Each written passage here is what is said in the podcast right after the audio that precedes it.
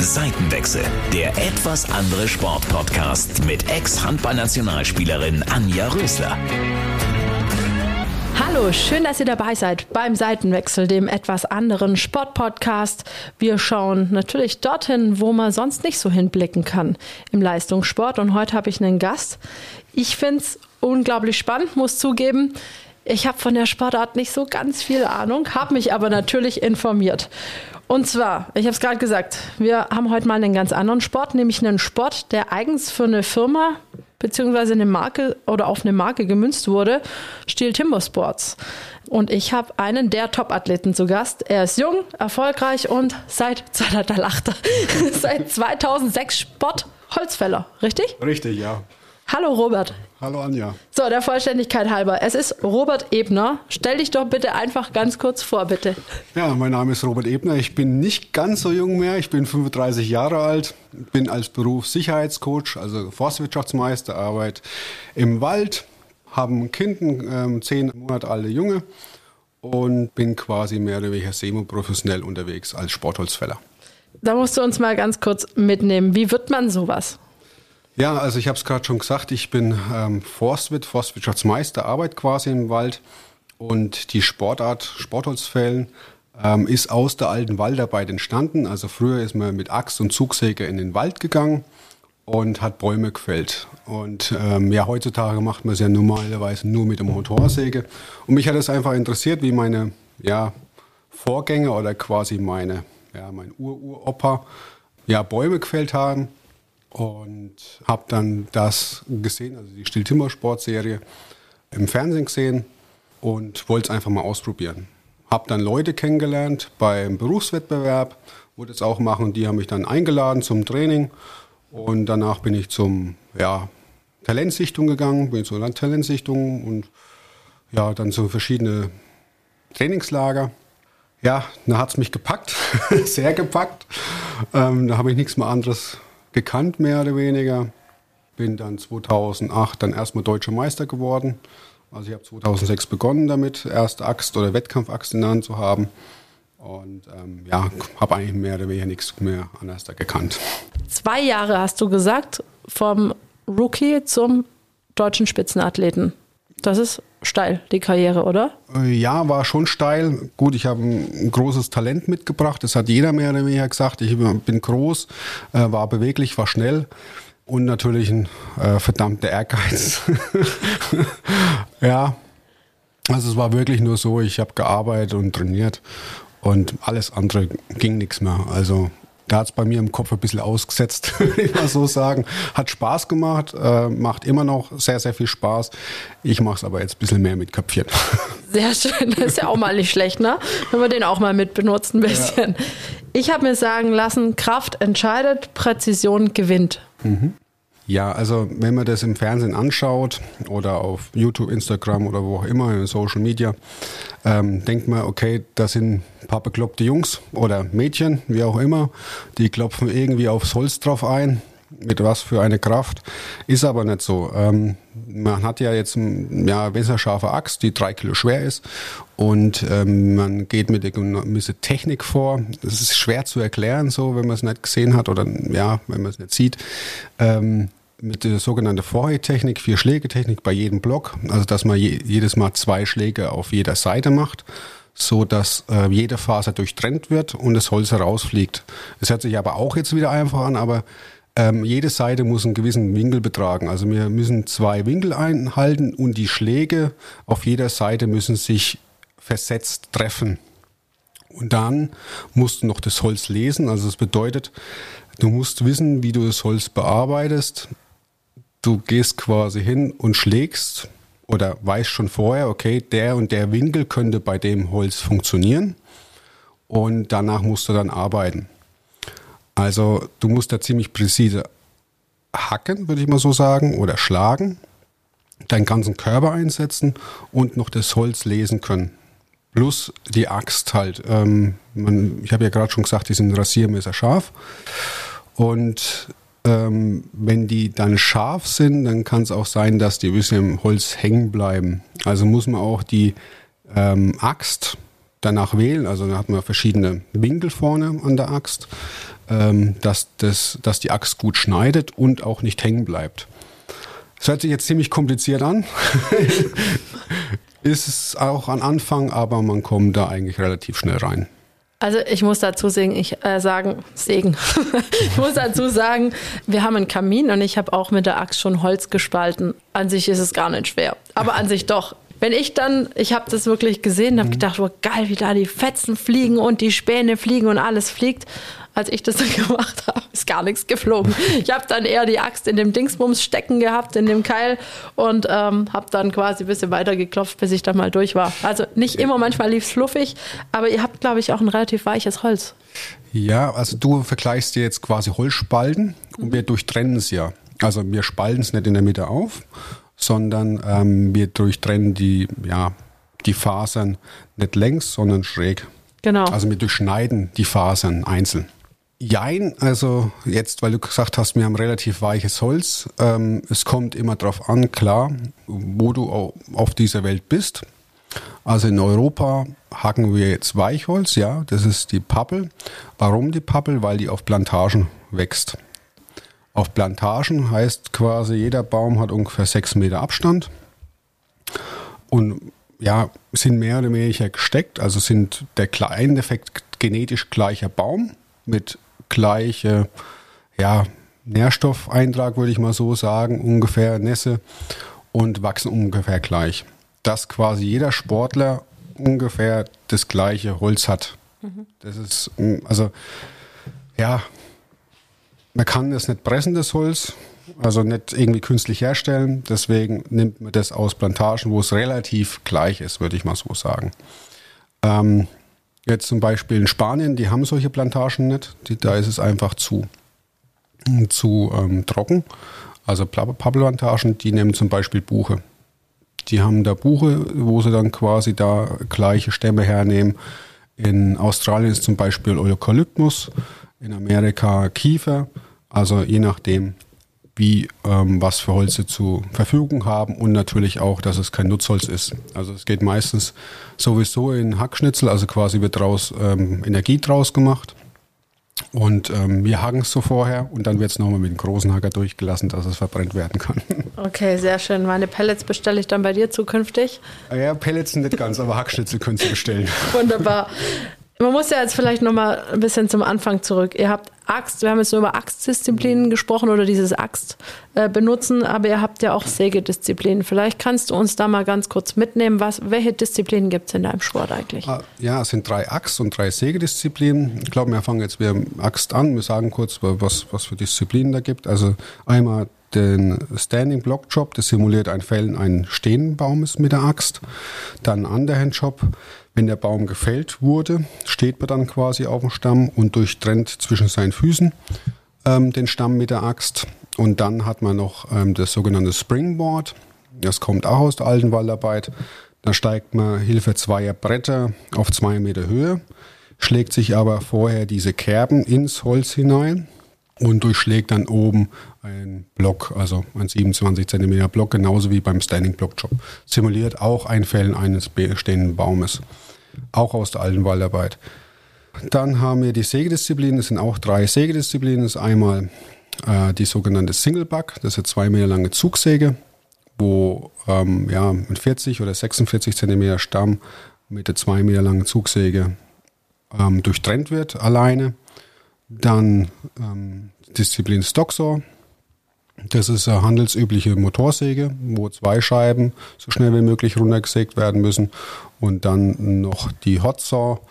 Das ist dann eine 60 bis 80 PS Motorsäge, wo du dann drei Scheiben von 46 cm Block runter trennen musst, plus anwerfen halt. Ich muss dich mal kurz unterbrechen. 60 bis 80 PS. So viel wie ein Kleinwagen. Ja, richtig. Wow. Die bastelst du dir dann selber oder kann man sowas kaufen? Sowas kann man kaufen, ja, aber du brauchst erst mehr oder weniger so einen Führerschein dafür. Ja, ich habe einen Hotzo-Hersteller, also quasi die Firma Wangespeed, die ist ganz in der Nähe von hier, in Ebersbach an der Filz, in Krapfenreuth genau, Kapferreuth genau gesagt. Mit denen entwickle ich auch die Motorsägen weiter oder die Hotzos weiter. Ja, ich habe da die meistens die Prototypen am Laufen. Sehr schön. Äh, wo, wo benutzt man solche Sägen? Also im Alltag jetzt, außer Im, bei euren Wettkämpfen? Im Alltag benutzt du mir die eigentlich überhaupt nicht. Die sind nur für den Sport hergestellt worden. Also genauso wie Formel 1 Autos werden auch Hot Sauce hergestellt für den Sport. Genau. Wunderbar. Ja, also ich komme da immer noch nicht klar. 60 bis 80 PS hat so ein Ding. Also mhm. Kann man da so einen Mammutbaum einfach quer durchschneiden? Also man bräuchte so ein langes Kettenblatt wahrscheinlich noch. So eine, also die Kraft ist definitiv da wahrscheinlich, oder? Die Kraft auf jeden Fall. Ähm, kannst du auch mit der kleinen Motorsäge machen, auf jeden Fall.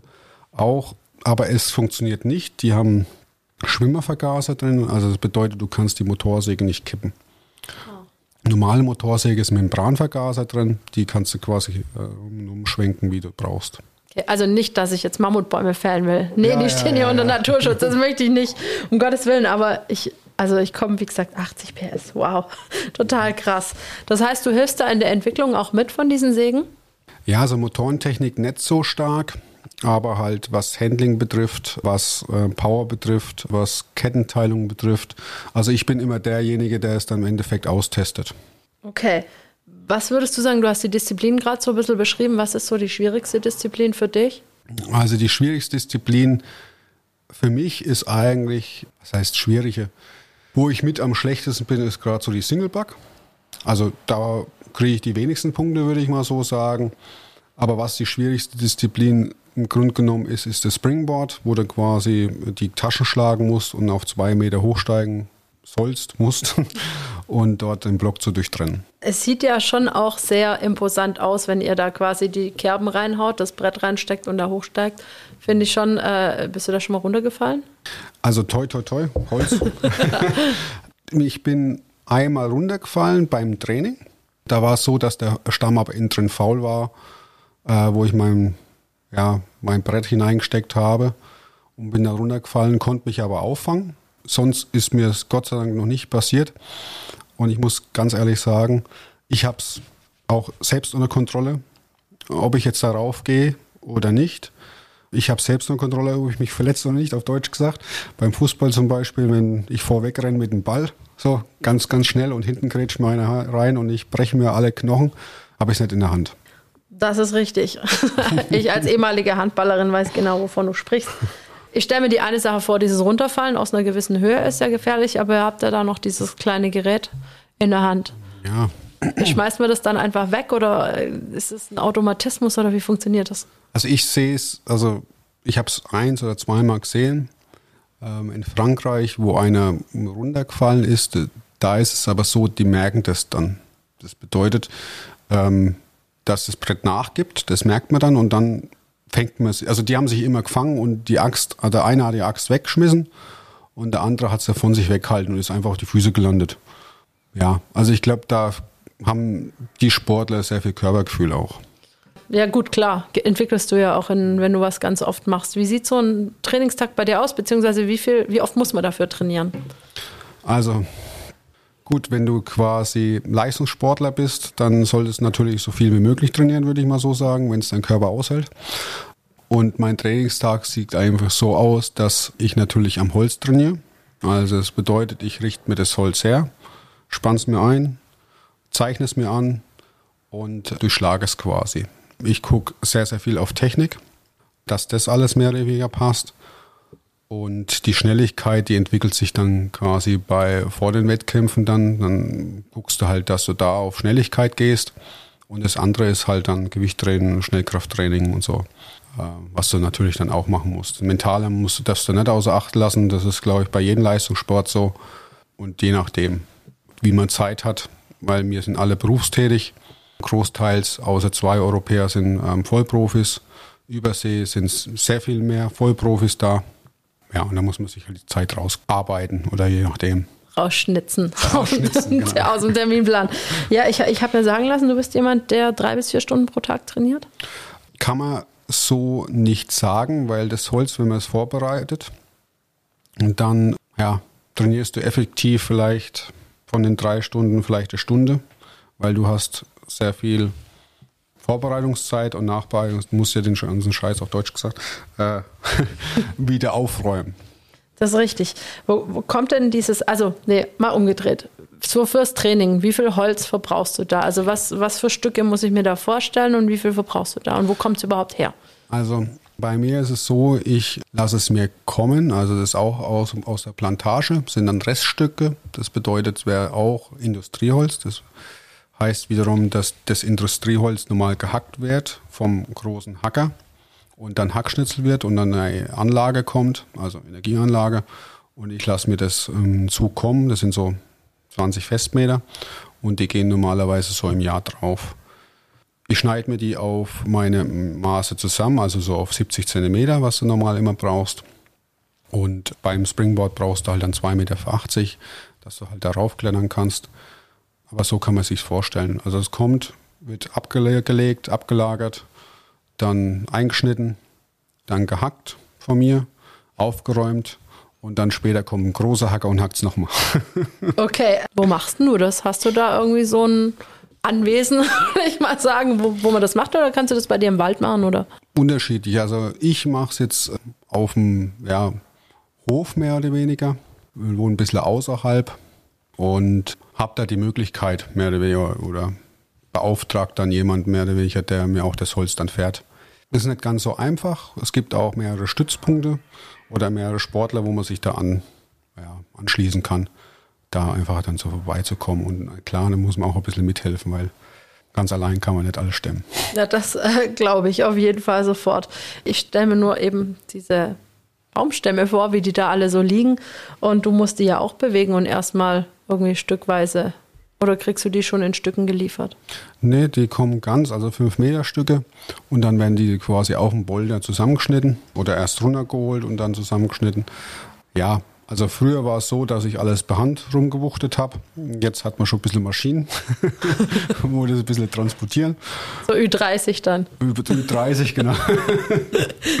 nee, ähm, ja, es macht schon einfacher. Und man kommt auch mehr zum Training, sagen wir so. Ja, das glaube ich.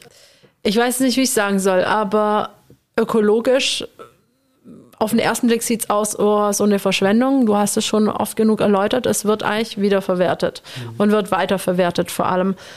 Kannst du da irgendwelchen Gegnern von eurem Sport, die aus ökologischer Sicht dagegen sprechen, noch ähm, was an die Hand geben, warum, dass sie sagen können, ja, okay, eigentlich hat er recht? Gut, ähm, andere ja, Sportarten, wenn du irgendwie andere Motorsport oder sonst irgendwas machst oder auch ein Fahrrad, wenn ein Fahrrad irgendwo hergestellt wird, äh, wird auch irgendwie CO2 produziert. Bei uns ist es einfach so, man nimmt es eigentlich her, das Holz, und schlägt es eigentlich aus Sportgründen klein und dann wird es wieder gehackt. Also im Endeffekt habe ich nicht einen Schritt weggenommen vom, vom, vom Werdegang vom Hackschnitzel, sondern einfach nur so einen Zwischenschritt. Und ja, ich kann da nicht mehr dazu sagen. Ich weiß es auch nicht. Also so, um es zusammenzufassen, das Holz, das du benutzt, das hast du ja auch schon erwähnt, ist einfach ein Holz, das sowieso als Hackschnitzel geendet wäre und nicht als toller Baum im Wald gestanden hätte. Das ist richtig. Also es sind Plantagen, die dafür hergestellt, also quasi gepflanzt wurden. Alles natürlich nachhaltig. Es wird weniger, also entnommen, was nachwächst. So ist es eigentlich in ja allen FSC-Wäldern hier in Baden-Württemberg oder PFCE-Wäldern. Und es gibt eigentlich nichts mehr anderes und entnehmen mir nicht mehr, als was nachwächst. Wenn wir jetzt so auf so einen Wettkampf schauen, wie, wie läuft der genau ab? Vor der Pandemie oder okay. während der Pandemie? Vielleicht machen wir erstmal vor der Pandemie und dann während der Pandemie. Also äh, davor war es so, also vor der Pandemie war es so, dass wir eigentlich Austragungsorte hatten, sei es jetzt irgendwo im Stadion oder irgendwo auf irgendeinem großen Platz, wo dann eine Bühne stande und dort dann das Holz ausgelost wird. Also es gab dann ähm, jemand, der das Holz abgedreht hat auf den gewissen Durchmesser. Ein Holländer, glaub, oder? Holländer macht es meistens, ja. Die Holländer und die Belgier haben ja diese Plantagen viel, da wächst auch nichts anderes als jetzt Pappel. Ja, dann lost man quasi erst das Holz aus, dann bereitet man das Holz vor und dann fängt der Wettkampf mehr oder weniger an. Und dann gehst du diese sechs Disziplinen durch. Der schnellste am Tag in den einzelnen Disziplinen, der hat dann am Endeffekt dann gewonnen. Ich muss sagen, ich habe Wettkampfbilder von dir, ganz viele und Videos mir von dir angeschaut. Schön. Ja, gell? Ja. Und wenn ich überlege, wenn mein Mann in den Wald geht, um Holz zu holen für unseren Kamin. Die haben da so ein Waldstück gepachtet und dann sind da die Bäume vorgezeichnet. Also wie auch immer. Wir gehen das nicht klauen oder so. Aber wenn ich überlege, wie er bekleidet ist dafür und was er dafür alles anzieht und du warst in so einem Wettkampf, habe ich mal gesehen, in Nike Free, da ist ja nicht wirklich viel Schutz dran, wo ich dachte, okay, ich sehe diese Riesensäge, ob es jetzt die Hot Saw ist oder was auch immer, konnte ich jetzt im Nachhinein nicht sagen. Aber habe mir so gedacht, Mensch, ist mein Mann ein Weichei? Oder seid ihr so hart, dass ihr sagt, äh, wir können das easy in so ja. Schüchen machen? Ja, also es ist nicht ganz so. Also du hast ja gerade die Schuhe jetzt angesprochen. Wir haben da drunter Kettensocken. Die gehen quasi vom Knie bis über die Fußzehen drüber. Die sind nur für den Sport quasi zugelassen im Endeffekt. Wir haben Schnittschutzhose an, wir haben Augenschutz, wir haben Gehörschutz.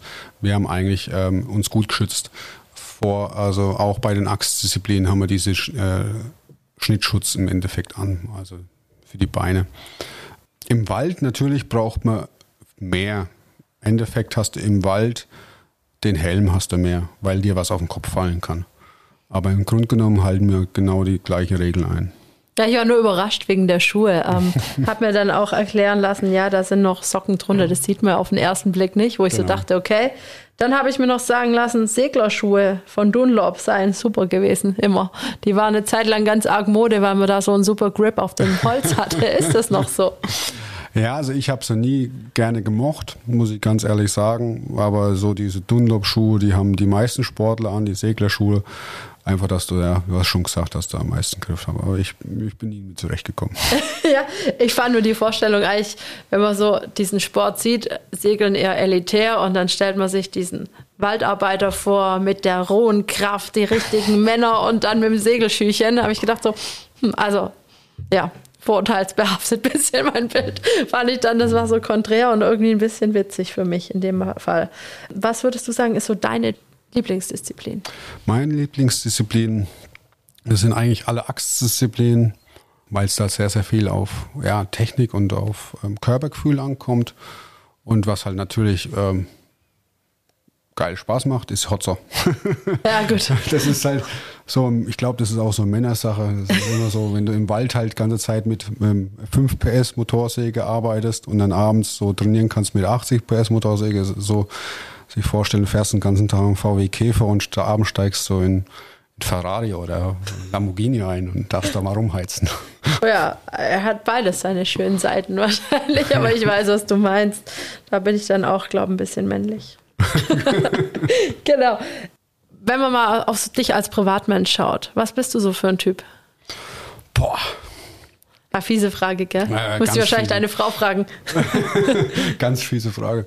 Was bin ich eigentlich für ein Typ? Boah. Wie soll ich mich, ich soll mich jetzt beschreiben oder wie? Ich kann ja mal sagen, was ich so in der kurzen Zeit, die wir uns jetzt kennengelernt haben, so sehe. Vielleicht hilft dir das? Jetzt bin ich gespannt, was du sagst, ja. Ich finde, du bist sehr vielschichtig. Also ich fand so die Betrachtungsweise allein, wie du dein Training beschreibst, dass man mental was machen muss, dass man dies noch machen muss. Und so würde ich dich als sehr weitsichtigen Menschen vielleicht sogar beschreiben, der über viele Situationen nachdenkt und, und sie auch mit einfließen lässt. Also ziemlich nachdenkender Mensch bin ich schon. Also ich durchdenke sehr, sehr viel. Aber ich gehe aber auch sehr viel ins Körpergefühl. Also ich höre sehr weit in die Mitte rein. Dadurch bin ich vielleicht auch so schnell so gut geworden. Hatten wir vorhin schon das Thema, weil wir auch in, zu der Zeit noch keine guten Trainer hatten im Endeffekt in Europa, weil der Sport ja erst seit 2000 gibt. Ja, einfühlsam. Das hört sich jetzt an, aber als, Hocker, als Holzhacker kann man das vielleicht auch sein. ähm, ja, und so bin so ein Gerecht, Gerechtigkeitsdenker, so muss alles so irgendwie alles ähm, mit rechten Dingen zugehen und recht laufen und sonst kriege ich die Krise. das kann ich gut nachvollziehen. Das habe ich auch in mir. Du hast gesagt, du hast einen zehn Monate alten Sohn. Hat das so ein bisschen deine Denke, was den Sport betrifft, verändert? Ja, gut, also so Familie macht schon einiges mit, mit einem, klar. Du siehst viele Dinge auch anders da. Es, äh, dein Alltag ist auch anders da. Du kannst nicht so machen, wie es vielleicht vorher dir gepasst hat. Das ist ganz, ganz klar. Aber es stärkt mich auch. Also mm, ich weiß nicht, wie ich sagen soll, aber es, es stärkt einen. Also irgendwie so, so ein kleines bisschen Stolz und ja, so der Rückhalt, denke ich auch so. Das, das macht einen schon stärker, denke ich. Auf jeden Fall. Was meinst du, wann dein Sohn seine erste Axt kriegt? Hat er schon. Hat er schon, okay, sorry, ich vergaß. Okay, wann darf er sie benutzen? Also, da muss ich nochmal mit der Mama reden. Lieber später als früher, denkt die wahrscheinlich. Ja, ja, genau. Ah. Wann hattest du deine erste Axt in der Hand? Ganz, ganz spät. Also meine erste Axt, also normale ähm, Waldarbeiter-Axt, hatte ich mit 14, 15 oder sowas. Und ähm, Wettkampfaxt, da war ich 20, 21. Eigentlich relativ spät. Ja. Ich wollte gerade sagen, was ich gelesen habe, sind die meisten ein bisschen früher dabei, gerade Richtung Kanada oder USA. Das sind ja so, sind es so die Vollprofis? Ich weiß nicht. Das sind, da kommen die Vollprofis her, Australien, Neuseeland, Kanada, Amerika. Da ist es auch ein Schulsport, College-Sport. Und zusätzlich ist, geht es halt über Generationen schon. Also da macht die ganze Family den Sport im Endeffekt. Und die ganzen Vollprofis, die haben schon mit fünf, sechs Jahren das so eine schon Angst, äh, Angst, äh, Axt in der Hand gehabt. Und die Mütter die Angst in den Augen. genau. Ja, also die sind da weiter als, als wir auf jeden Fall. Aber wir wachsen da jetzt gerade rein, die Europäer. Wie finanziert sich das Ganze? Also ganz am Anfang, wo ich äh, begonnen habe, ja, hatten wir uns mehr oder weniger als verrückt abgestempelt aus, auf Sport, äh, nee, DSF. Irgendwie nachts die Sendung kam mir da zwischen den Schmuddelvideos mehr und den lustigen Quiz-Sendungen. Genau. Da hat man noch über uns mehr oder weniger gelacht. Da war es sehr, sehr schwer. Das Material ist ja auch verdammt teuer, was wir da haben. Da habe ich schon sehr, sehr viel geopfert, sagen wir mal so. Jetzt wird es immer mehr attraktiver für die Medien und man bekommt auch mehr Sponsoren. Und ähm, das, die ganze Serie ist auch gewachsen. Das ist halt einfach so. Und dadurch können auch bessere Preisgelder ausgeschwemmt werden oder ausgezahlt werden. Und da finanziert sich schon, schon selber. Aber du musst halt vorne mit dabei sein. Also wenn du sagst, okay, ich mache so ein bisschen halbherzig und es finanziert sich selber, das funktioniert nicht. Aber ich glaube, das ist bei jedem Sport so. Ja, auf jeden Fall. Also wenn ich so ein bisschen auf deine Vita gucke, du warst 2008, 2009, 2010, 2012, 2017 und 2018 deutscher Meister, Vize-Weltmeister. Da bist du schon in der Weltspitze mit dabei. Ja, es war schon mal besser. Also jetzt gerade im Moment, letzten, letztes Jahr, letzte zwei Jahre, habe ich ein bisschen, bisschen, bisschen abgefallen, würde ich mal so sagen. Aber sonst war ich eigentlich immer auf der Weltmeisterschaft dabei und ich glaube von zwei bis, bis Platz acht, neun hatte ich glaube ich schon alles. Bloß der ganze große Sprung hat noch nicht gereicht oder hat es nicht geklappt.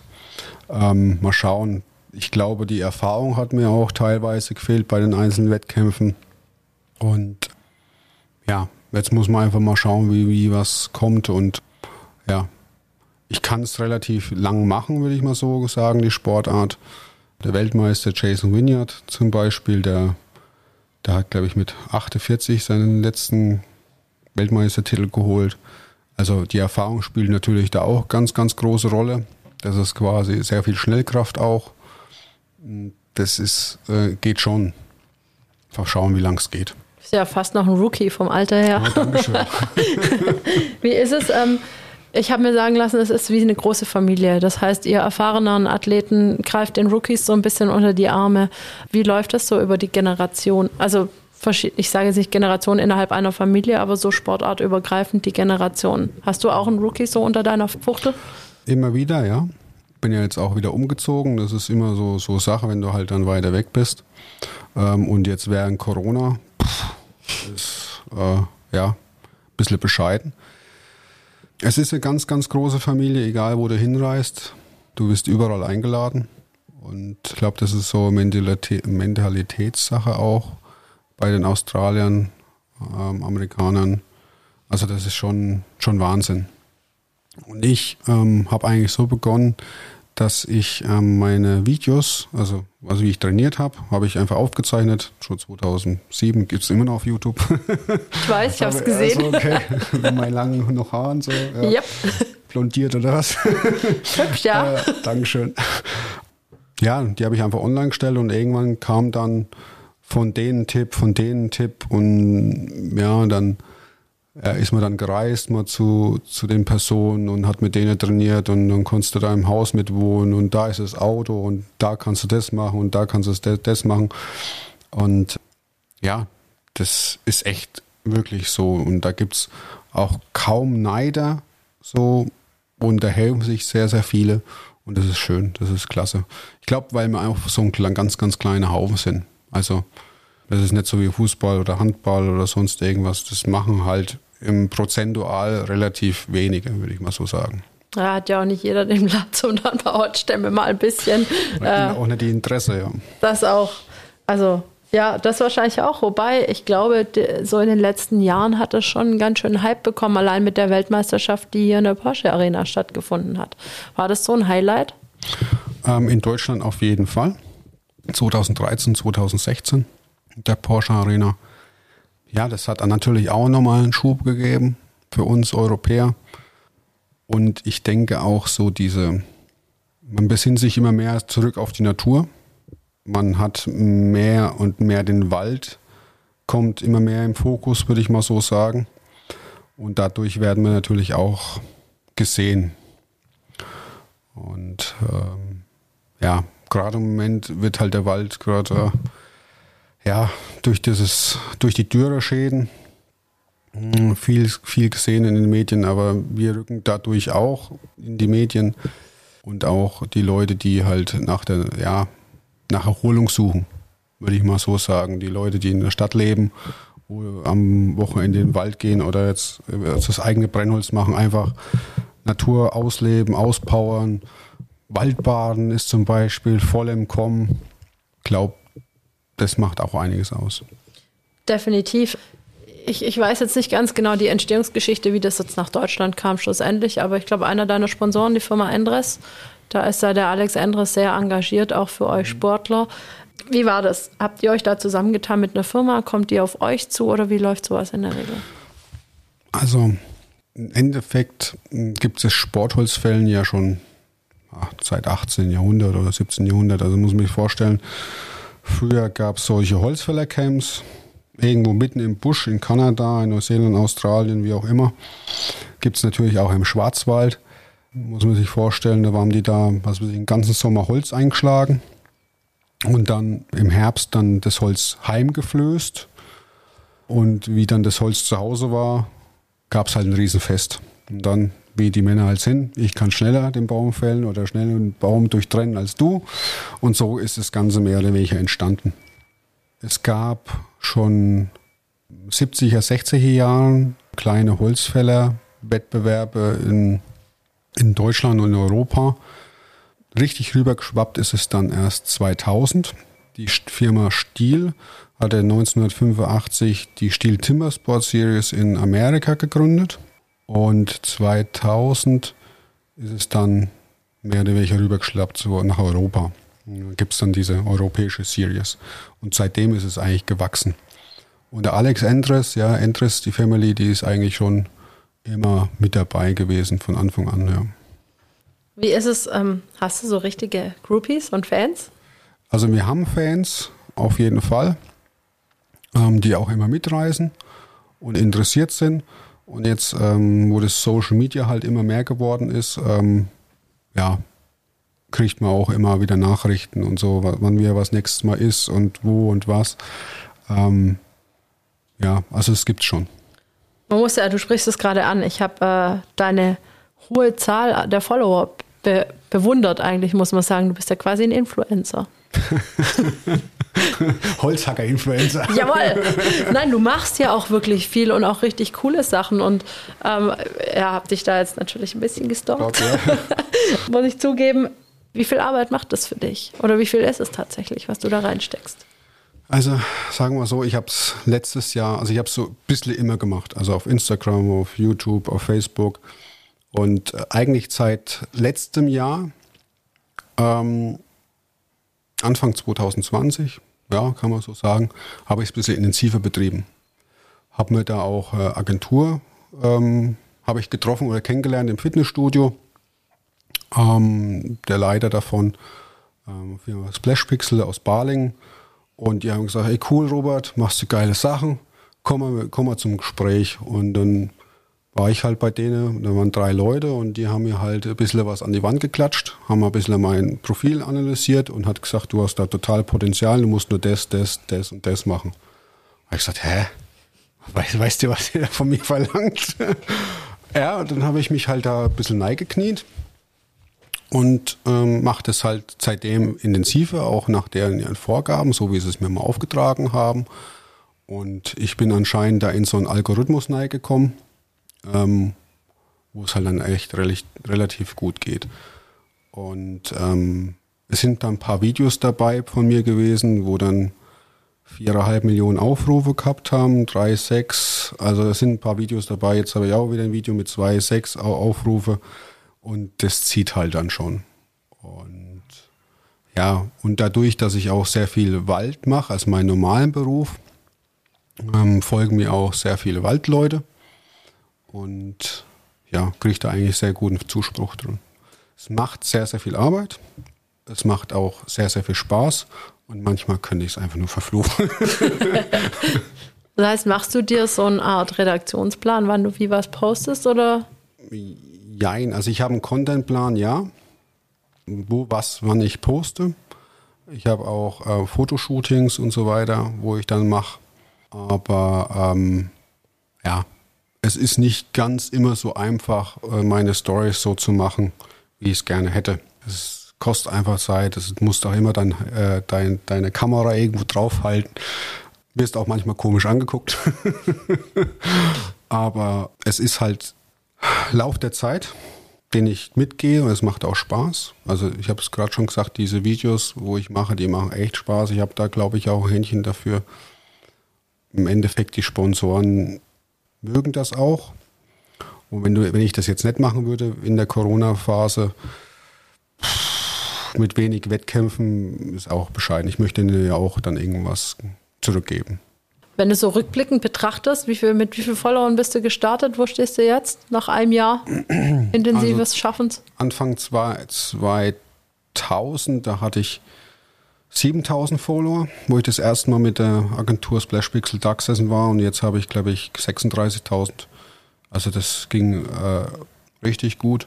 Muss dazu sagen, also ich habe es auch nicht gekauft oder sonst irgendwas kann man nachrecherchieren. Ich kam von ganz alleine. Ja, aber es war natürlich Arbeit. Ja, definitiv. Also, wie du sagst, ich, ich sehe immer so Influencerinnen auch, die sagen, ey, wie ich immer angeschaut werde. Wenn ich eine Story mache, musste ich gerade ein bisschen lachen, als du das gerade auch gesagt hast, schon, dass man komisch angeguckt wird. Also, siehst du dich auch als Influencer ein bisschen? Ich sehe mich eigentlich nicht als Influencer oder zum Teil. Ich sehe mich eigentlich als Sportarztfeller und als Forstwirt, Forstwirtschaftsmeister und möchte halt denen Leute sehr, sehr viel mitgeben. Ich zeige sehr, sehr viele Videos, Bilder aus dem Wald. Ich zeige nicht nur, wie Bäume gefällt werden, ich zeige auch, wie schön die Natur sein kann. Ich zeige auch, wie der Wald gepflegt wird, dass Naturschutz gemacht wird und so weiter. Und auch gerade im Moment, ähm, wie halt der Wald auch zu kämpfen hat in der Dürre. Und halt im Sport, die daran interessiert sind, was, was für geiler Sport das auch ist. Und ich bin nicht einer, ich habe klar äh, Verträge auch, äh, wo ich dann irgendwie von meinem Sponsor irgendwas bringen soll, muss. Aber das ist nur ein gewisser Teil. Alles andere mache ich eigentlich im Endeffekt freiwillig.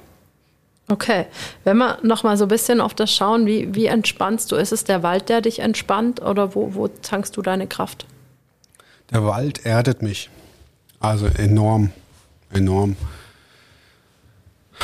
Also es ist immer Unterschied, wie man in einen Wald auch reingeht. Also ich glaube, jeder, der mal länger durch den Wald gelaufen ist, alleine, würde man sagen, ohne Ablenkung, mal das Handy in die Tonne geklopft, mal ausgeschaltet und einfach mal reinhört, reinfühlt, was der Wald eigentlich alles eingibt. Also ich fühle mich nach einem Tag Wald, wenn ich nicht gestresst bin und mein Handy nicht habe oder nicht irgendwie was machen muss, richtig aufgeladen. Richtig gestärkt, richtig aufgeladen und einfach nur relaxed. Also da ist irgendwie das Hirn freigeblasen, würde ich mal so sagen. Äh, ich nenne es immer Erden. Ich glaube, das ist auch so. Der Wald gibt ein, ein sehr, sehr, sehr, sehr viel. Und ich glaube, in heutiger Zeit, wo sehr viele Leute gestresst sind, vergisst man auch seine Natur.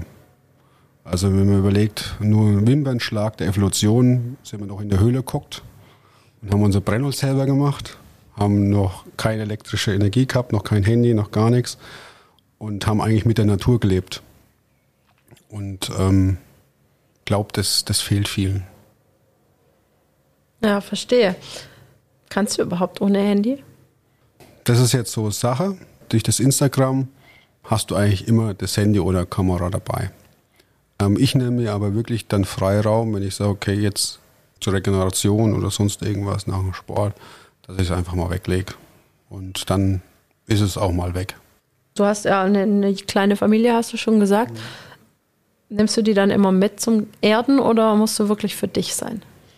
Also der Kleine ist noch nicht so, so alt, wo man sagt, okay, dann kann man jetzt auch Arm nehmen die ganze Zeit. Klar, wo jetzt 25 Grad plus war, ja. Aber jetzt durch die Winterzeit noch nicht. Ich freue mich schon drauf, wenn es Sommer ist, wo ich dann den Kleinen auch was zeigen kann draußen. Aber jetzt es großteils ähm, alleine, ja. Auch ja. während der Arbeit, während der Pause oder so. Mal kurz, mal eine Viertelstunde. Das macht auch viel. Du bist ein sehr umsichtiger Mensch. Hast, glaube ich, 2014 einem Azubi das Leben gerettet. Ich habe so ein bisschen deine Narben am Arm gesehen. Ich schätze mal, das war der Arbeitsunfall. Ja, also ich hatte einen Arbeitsunfall, aber ich habe ein Azubi nettes Leben gerettet. Das ist, glaube ich, verkehrt, hast du vielleicht verkehrt gehört. Ich habe ausgebildet oder bilde ja auch noch aus. Es war so, dass ich quasi Anweisungen gegeben habe, Azubi, wie er den Baum zu fällen hat. Und es war so, dass ich immer andere Rückweiche, so nennt sich das, ähm, genommen habe, als jetzt der Kollege oder auch der, der Azubi. Der hat quasi einen Baum gefällt, eine starke Eiche, bergabwärts. Und ja, ich sehe es jetzt noch gerade vor mir, wie. Also der, der, der Azubi, das war top. Der hat auch eine gute Abschlussprüfung gemacht, der war echt super. Der hat dann den Baum gefällt, Halteband durchtrennen, der Baum ist gefallen und ist in die Rückweiche. Ich gucke den noch nach dass er wirklich in die Rückweiche geht. Und dann gucke ich im gleichen Augenzug hoch und sehe dann quasi einen Ast kommen. Also ein Ast ist abgebrochen gewesen, zurückschleudert worden von einem anderen Baum. Und ich war ungefähr 10 Meter, 12 Meter vom Baum weg, der gefällt wurde. Und dieser Ast, Steilast, das war so ein ja, gewachsener Steilast, der 12 Meter lang war und 25 stark. Und der vor, das vordere oder das hintere Stück ähm, hatte noch 10 cm, das hat mich getroffen. Ich habe noch hochgeguckt gucken können, Hände über den Kopf wegdrehen und wollte wegrennen, mehr oder weniger, oder zur Seite gehen und dann hat es mich schon erwischt. Ähm, habe mir da, ja, du hast schon gesagt, diese Narbe. habe quasi den rechten Arm, die Elle gebrochen gehabt und die linke Seite, wo eigentlich das Schlimmere war, hatte ich ja Handgelenk zwei, dreimal gebrochen und Sehnenabriss und Nasentrümmerbruch. Also ich habe aus, ausgesehen wie ja, Mike Tyson. ich hatte einen Kampf mit Mike Tyson, eins von den beiden. Eingegipste Nase, richtig zwei blaue Augen und eingegipste Arme, zwei Stück. Und dann bist du erstmal auch wieder auf Null gesetzt, würde ich mal so sagen. Ist passiert. Acht Monate habe ich gebraucht, bis alles geheilt hat. Acht Monate hat es gedauert, bis ich wieder Axt und ähm, Motorsäge, also bearbeiten konnte war einfach diese, diese komplizierte Brüche halt. Ich habe gar nicht gewusst, ob ich jemals überhaupt meinen Sport oder mein, meinen Beruf noch ausüben kann. Ja, aber diese acht Monate haben mir sehr, sehr viel gegeben. Ich bin zwar durch die Hölle durch, aber ich habe sehr, sehr viel lernen dürfen. Ich möchte es nicht nochmal haben, aber ich möchte es auch nicht missen, die was, Zeit. Was ist so das Positive, was du daraus mitgenommen hast? Wenn du quasi, ich habe es vorhin schon gesagt, wenn du quasi so in dein Wahn bist, so in dein sportlichen Wahn, dein, ähm, ja, guckst nicht auf morgen oder sonst irgendwas und wirst dann erstmal ausgebremst, ähm, siehst du erstmal alles wieder außenrum und machst mal die Augen auf und merkst mal, was überhaupt an dein Leben alles vorbeigeht oder was an dein Leben verkehrt läuft. Da werden dir sehr, sehr viele Dinge klar. und deine Baustellen auf, aufgezeigt, was, was du an deinem Leben ändern sollst oder könntest. Und die acht Monate habe ich echt gebraucht. Also die acht Monate habe ich gebraucht, mal so ein bisschen Revue passieren zu lassen, was die letzten Jahre so war, was ich alles äh, sausen lassen habe, was ich alles ähm, erlebt habe, auch schöne Dinge, auch negative Dinge. Und die waren echt für mich Gold wert, kann man sagen. Ich sag mal, wenn man so will, wird ja jeder Toilettengang schon zur Herausforderung, spätestens dann, wenn man fertig ist, oder? Das Mit war den so, ja. zwei Gipsarmen. Also brauchen wir jetzt so. nicht näher ausführen, Ja, ja. aber ich, du bist ja schon sehr extrem eingeschränkt, vor allem nicht zu wissen, ob man seinen Lieblingssport so weitermachen kann, glaube ich, macht schon was mit einem. Ja, also Lieblingssport, Beruf, klar, Ängste, aber da muss man durch und es war natürlich auch mit Veränderungen behaftet. Also, wie gesagt, Toilettengänge zum Beispiel. aber äh, Veränderungen bedeuten immer Wachstum. Also für mich hat es Wachstum bedeutet und wie ich dann quasi das wieder konnte alles, bin ich auch, glaube ich, ein halbes Jahr später nach Baden-Württemberg gezogen, habe komplett neues Leben angefangen im Endeffekt, habe einen neuen Beruf angefangen. Also es hat schon einiges gemacht. Ich habe aber auch halt eineinhalb Jahre ge gebraucht, ähm, mindestens gebraucht, bis ich wieder an meine sportlichen Leistungen rangekommen bin. Ich komme jetzt noch nicht ganz so dran, würde ich mal so sagen, aber ich mache halt Köpfchen viel weg. Ja, toi, toi, toi. Auf jeden Fall. Du hast ein Motto, man kann alles schaffen, wenn man es will. Es ist so, finde ich. Also Kopf macht einiges. Wir haben es vorhin so gesagt, mental auch. Äh, musst du arbeiten. Und wenn du ein Ziel vor, vor Augen hast und täglich ähm, dran arbeitest, dann kann man es schaffen. Der Meinung bin ich auch. Wenn wir jetzt so, wir sind schon fast am Ende des Gesprächs angekommen, aber trotzdem würde mich interessieren, was ist so deine Vision? Was ist dein Traum? Was würdest du gerne haben? Sportlich, privat, beruflich, was auch immer. Was ich gerne haben möchte, Oder wie sieht dein Traum aus? Wie mein Traum aussieht. Mein Traum wäre natürlich sportlich gesehen ganz, ganz oben zu stehen, mal an der Weltspitze und einfach mal sagen können, okay, jetzt habe ich es geschafft. Ja, dieses, dieses Gefühl einfach mitzunehmen. Und alles andere würde ich mir wünschen, dass die Leute mehr auf sich, oh, ja, was heißt auf sich schauen, miteinander. Also besser gesagt, dass die Leute miteinander mehr umgehen lernen. Weil ich glaube, jetzt in der Pandemiezeit merkt man das auch und es wird, denke ich, auch noch kommen, dass äh, wir alle miteinander aufeinander angewiesen sind, äh, dass es nur gemeinsam geht. Das sind sehr, sehr schöne Schlussworte. vielen, vielen Dank, dass du dir die Zeit genommen hast, auch heute und uns so tiefe Einblicke gegeben hast. Hat mir unglaublich viel Spaß gemacht. Ja, auch. Danke auch für die Einladung. Ja, sehr gerne. Und ähm, ich freue mich schon auf den nächsten Wettkampf. Ich werde sicherlich da sitzen und ihn mir anschauen. also zumindest am Fernsehen, weil äh, ich jetzt schon sehr neugierig bin, wie das dann ganz wild aussieht. Ganz wild, ganz Wenn schnell. du ganz schnell um dich fuchtelst. Genau. In der nächsten Folge haben wir den Schiedsrichter zu Gast. Ah, der Jörg, ja? Genau. Also im Handball habe ich früher immer gedacht, sind diejenigen Schiedsrichter geworden, die das im, mit dem Spiel nicht so hinbekommen haben. ob es tatsächlich so ist. Ich weiß nicht, ob es so ist. Kannst du mir vielleicht weiterhelfen? Werden wir in der Folge klären. Bis dahin wünsche ich dir alles Gute, viel Gesundheit und immer gutes Händchen. Danke.